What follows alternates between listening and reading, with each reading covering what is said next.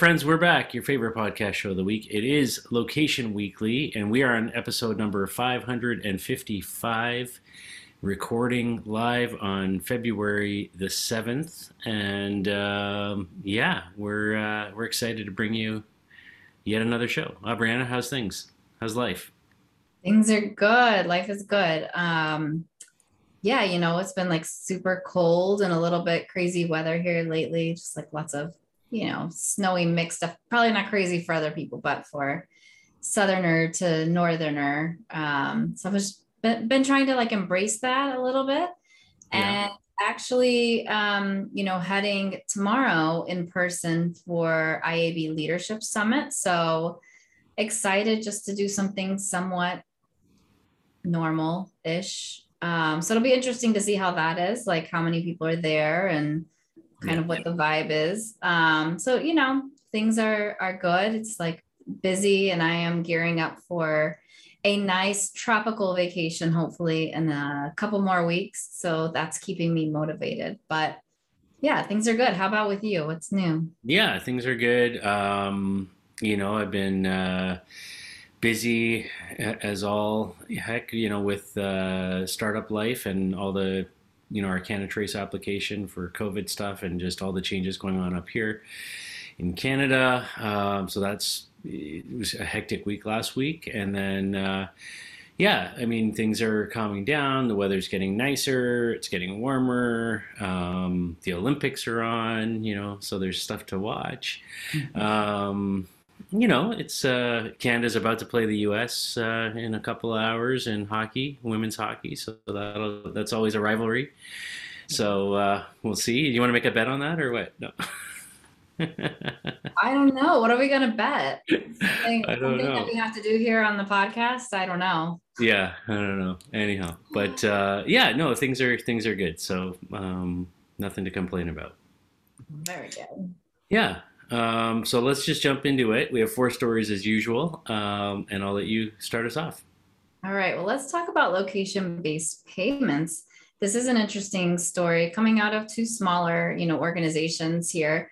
But um, Cross River Bank, which is this New Jersey, you know, it's a chartered FDIC insured bank, and they have announced that they are going to be powering um, PayTile, like they're going to use PayTile, which is a fintech company that offers these location based payments um, through their app. So, banking app offering this specific type of payment. Um, uh, I would say like platform or or a new kind of a peer-to-peer payment platform, and it's using geolocation. So it's facilitating these safe and private financial transactions between users, and without sharing any PII. So um, you know, you don't have to use your real name, you don't have to use your email address or your phone number or anything. Um, so it's really protecting users and and giving that like safe uh, financial transaction based on proximity, obviously. So if you think about how you might want to pay for something on, let's say Facebook Marketplace, or you want to tip the the valet, right? Um, or you're shopping at a farmer's market or something like that, were some good examples they gave and this is really similar to the iPhone's like airdrop functionality. So really you can just send money to people nearby without that exchanging of like any username or anything else. Um, and so I like this a lot. I think there's a lot of opportunity here right now, especially because when you think about what's happened recently with like um, Venmo, Cash App, you know, now they're saying that basically based on how much money you're you're spending that's something that you could be taxed for. And when i think about how i use venmo or cash app a lot of times it's just like reimbursement for something like hey you paid for my meal. I'm giving you some of this. You bought this like you know um, or chipping in for a gift for somebody. It's not something that you would ever be taxed on in real life so why should you be taxed on it in that type of transactions either? So i think this is really a necessary thing. Um, and I like the way that this is using the proximity piece of it uh, for sure from that aspect as a as a privacy and kind of safeguarding um, piece to it too. Another cool thing that PayTile is doing is they're launching something that's called Money Drop.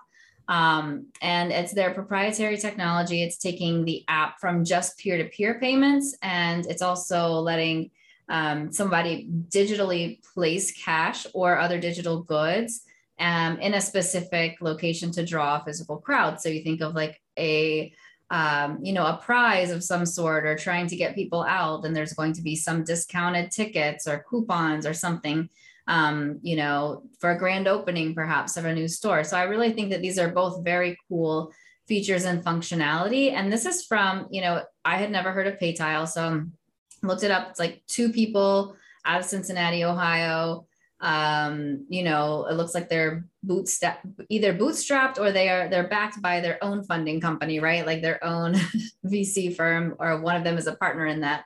So it's very interesting. I think that this is like super uh you know organic. It's like happening at a very um you know nascent level but what they're doing is really cool and we haven't heard a lot of uh, companies doing this. So i'm excited to see what the future of this looks like.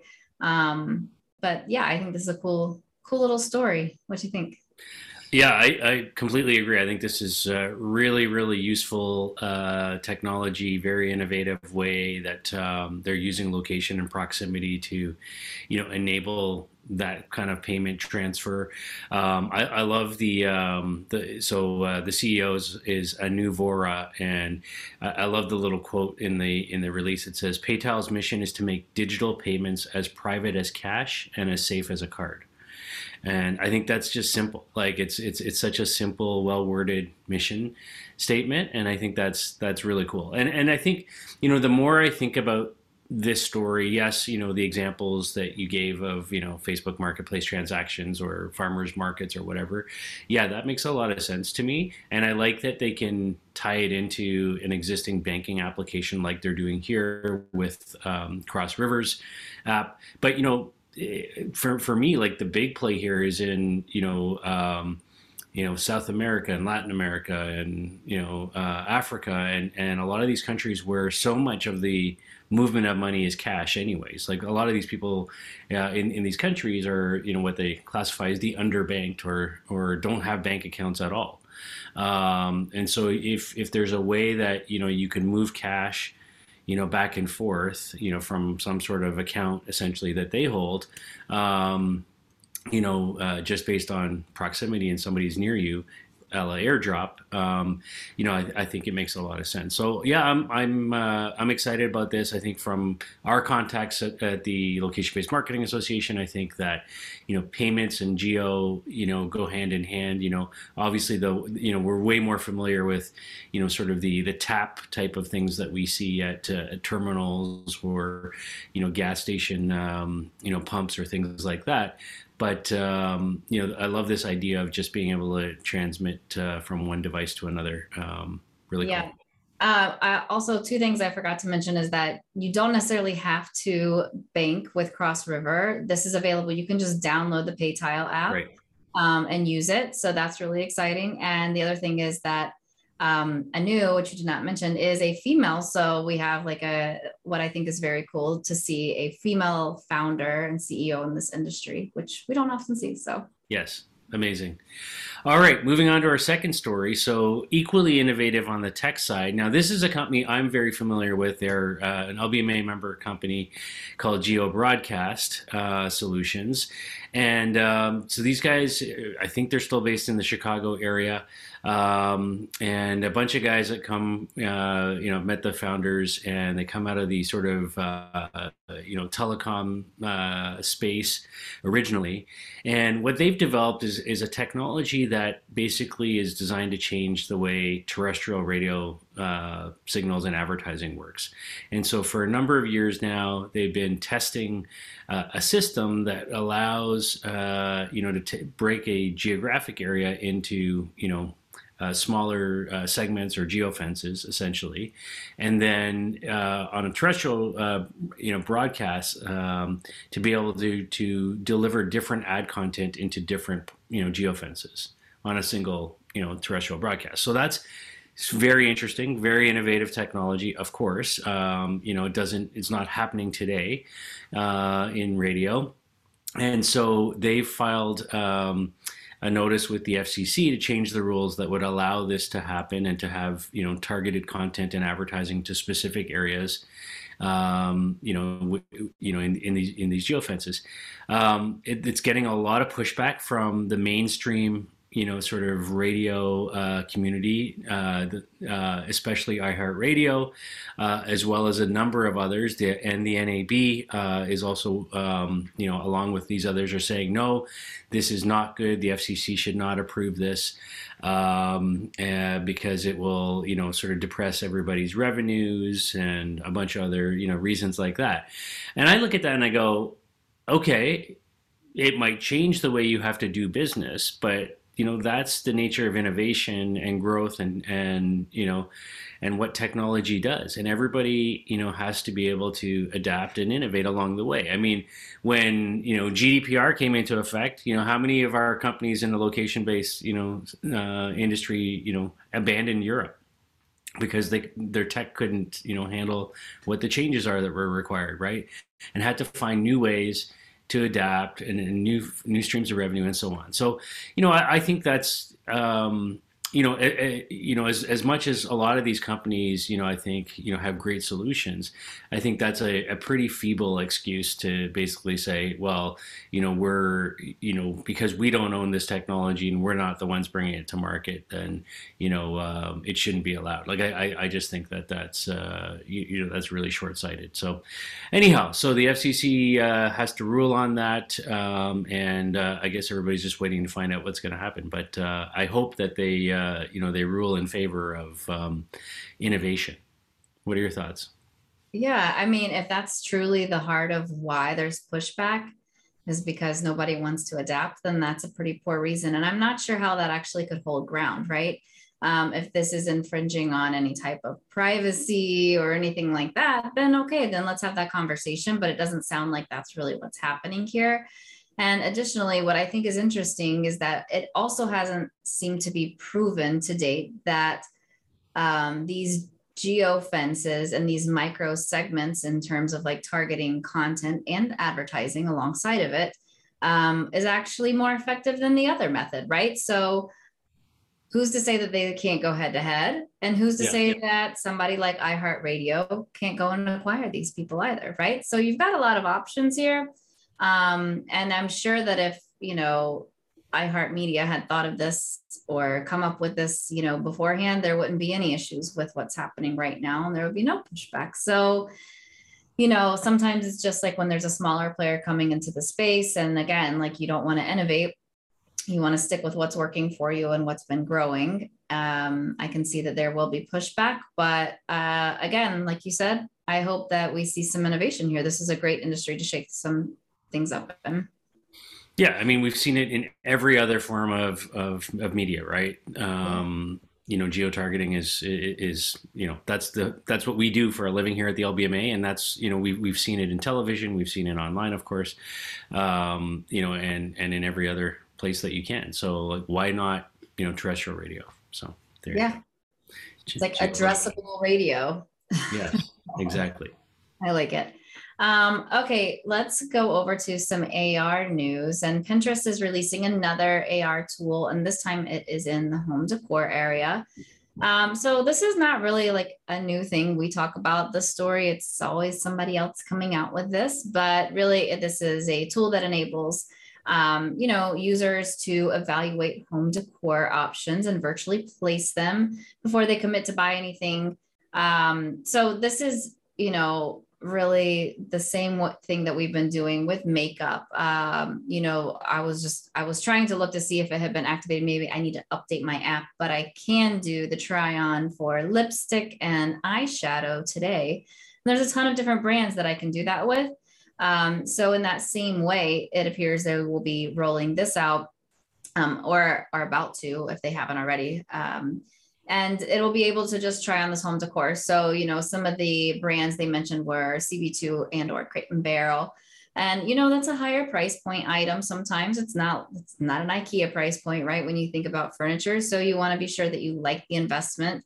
And I think about this in terms of like me being in a new house and and trying on things. How is it going to fit? How's it going to look with the rest of my furniture is so important I was just texting with a friend, a girlfriend the other day. I thought the sofa was gray. Now it looks blue in here. You know, I'm not sure what to do. And it's like this type of options is really a great thing to be able to use and make sure that we like it as best as possible because it's not like an item that you just buy uh, like a pair of pants that you can easily ship back or you know drop back off at the store so these are you know bigger items we're talking about sofas and beds and rugs and bigger pieces so i like the idea of visualizing them and finding the right looks and being able to do that across a bunch of different brands i think is really helpful in one spot and then save that to your pinterest board obviously of choice and kind of like build that out how you like it. So I like that this is happening within Pinterest. Um, I think it's more exciting than happening perhaps on an Amazon or on an IKEA because it's within, again, you know, the, the ability to kind of create that vision board alongside of all of those shoppable pins.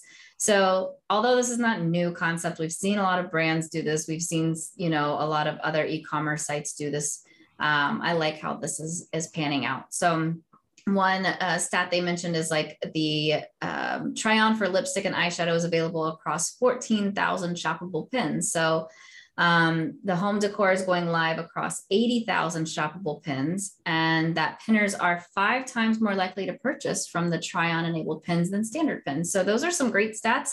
As a brand, I would be very excited to have a shoppable and try on-able yeah, so uh, not a lot to add to that. I, I think, you, as you said, this technology and Pinterest has been playing around with AR for a number of years now. Um, on the beauty side, you know, I think moving into home furnishings and decor uh, makes perfect sense. I mean, there are so many people I know who use Pinterest uh, for that and have boards, you know, uh, on how they're decorating their homes or future homes or bedrooms or, you know, whatever it is that they're doing. So um, I think this this is great, and I think this idea of sort of trying it on, seeing how it looks, you know, all of that, um, you know, it makes perfect sense, especially because it's a you know significant purchase, you know, price point, you know, for a lot of these items. You know, you mentioned Crate and Barrel. I think that's a great one. They've also got Macy's and Target and Wayfair uh, included in this um, launch. So I think you know, there's there's a lot of great brands and a lot of great choices there. Um, you know, and, and I think 80,000 shoppable try on pins is a lot of things, a lot of items uh, to play around with. So, yeah, I, I think this is it's really interesting, and um, you know, I could see. I think they're going to have a lot of success with this, and yeah, that's all I got to say about it. I think it's it's great. All right, on to our uh, our last story then. Um, so, kind of coming back into the world of you know payments again, but in a different way. Uh, we're looking at the uh, the restaurant uh, food services industry. So, PAR Technology. Um, uh, has teamed up with uh, Radius Networks, and they're um, integrating uh, Radius's Flybuy SaaS platform. So PAR, if you're not familiar with them, they're a, a global restaurant tech company. Um, they focus on on you know POS uh, technology in particular, uh, and have a lot of you know different solutions uh, around that. Um, and um, you know that includes um, you know they've you might remember a long time ago you know on on this show we talked talked about a, uh, a mobile app called Punch, which was in the in the loyalty space. So that's part of uh, PAR's network of of, uh, of products. Uh, so they have their you know tablet POS and their ordering platforms and you know kitchen display systems. So like when the order is placed at the front of the house, it shows up in the back of the house, and so they're they're you know sort of all in on on that kind of uh, you know payments and ordering technology around that. And Flybuy uh, is a company that uh, has a SaaS platform um, that is really focused on uh, things like uh, pickup and delivery and drive-through uh, technology. Uh, so they have um, uh, uh, something called Flybuy Drive-through, which is automatically detects and transmits customer loyalty information directly from the customer's phone to the POS.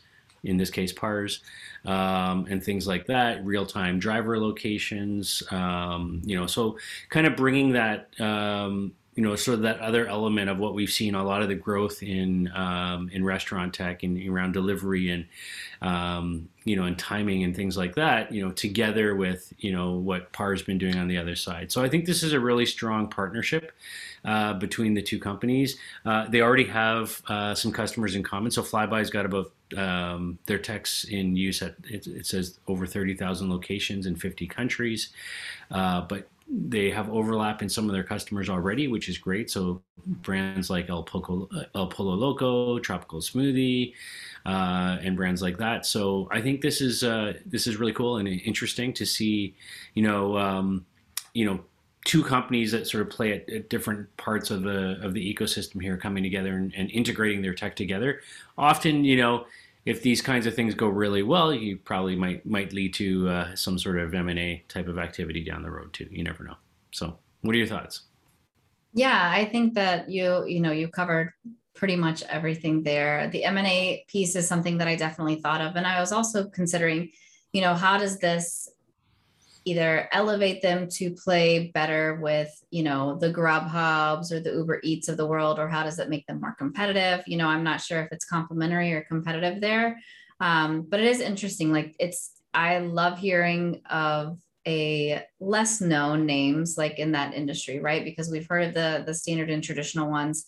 And so you know when you're thinking about tracking your seamless driver or whatever what does that look like with the Flybuy platform and the Par technology integration. So it'll be interesting to see how, um, you know, how does this how does this play into the larger space that there's been so much growth and mergers and acquisitions happening over the past couple of years. So yeah, stay tuned on that one. stay tuned. Yeah. So that's it. That's our show for this week. Uh, you've been li- listening and watching episode number 555 of Location Weekly. Thank you, everybody, for your time. Please reach out if you have feedback or story ideas. We'd love to hear about that. Um, and of course, we'll be back next week with yet another show. Have a great week, everybody. Bye.